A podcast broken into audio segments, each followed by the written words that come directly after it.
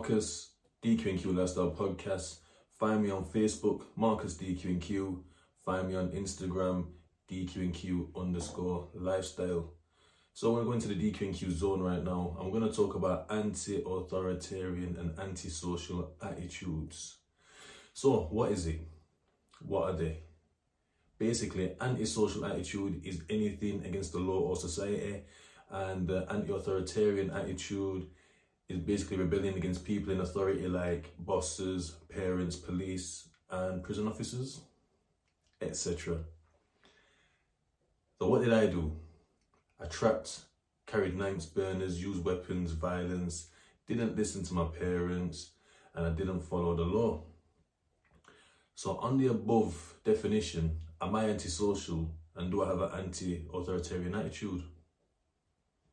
Yeah. yeah. Um, so what did I realise?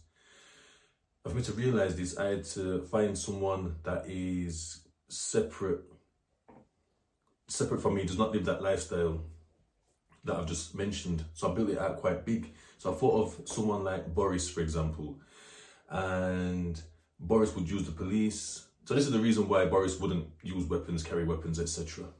He'd use the police. He's not in that lifestyle where you need him. Uh, he does not associate with gangs. It does not link certain types of gal. It don't live in bad areas, and just doesn't have that mindset. So then I'm thinking, like, what can I do? Like, what do I have control over?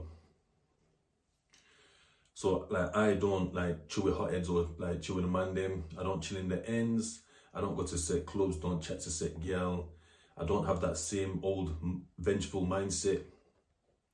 And I don't smoke ganja anymore.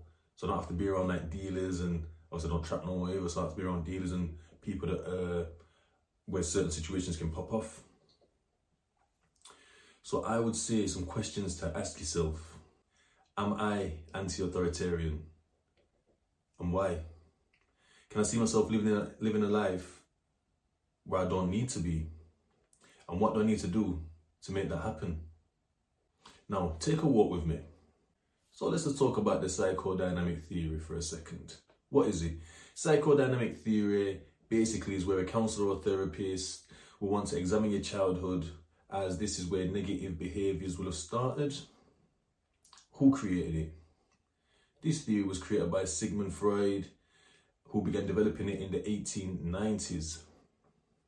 How to use it? You will start by identifying a negative behaviour or a reaction you have to something that always makes things worse for you or others. You would then try to think where it started or where you started to do it. Then you would see how you felt at the time you started to behave this way and understand why. From here, you can start to identify situations or people that draw this reaction from you and start to come at it in a way that doesn't negatively impact your, your life. It isn't easy, as others aren't on your journey, but that doesn't matter.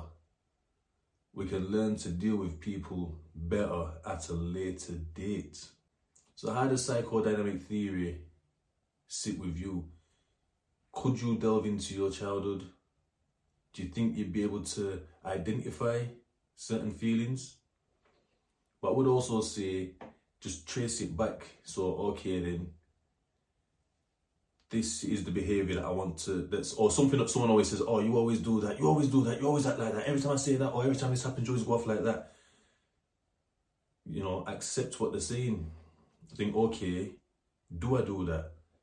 Well, they are right, I I do do that when this kind of thing happens, whether I did it before, or I did it the other day, or I did it last week, or I did it last month, or it's always when I go to, when I'm at work, or when I'm around that person, or it's always when I've got no money, or whatever. So, like, what, what are the identifiers?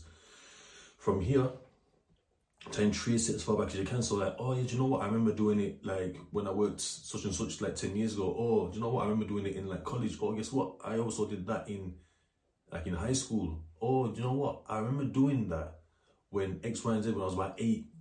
And then you're probably close to it then when you're in your, like, pre-tens, like, pre-teens or whatever. And just keep pushing and finding out, like, who was the person that drew out of you first? How did you initially react? And how did you feel around that time? And how did it develop into that kind of behaviour? Yeah, so this section is like, what advice would I give to my given to myself as a youngster?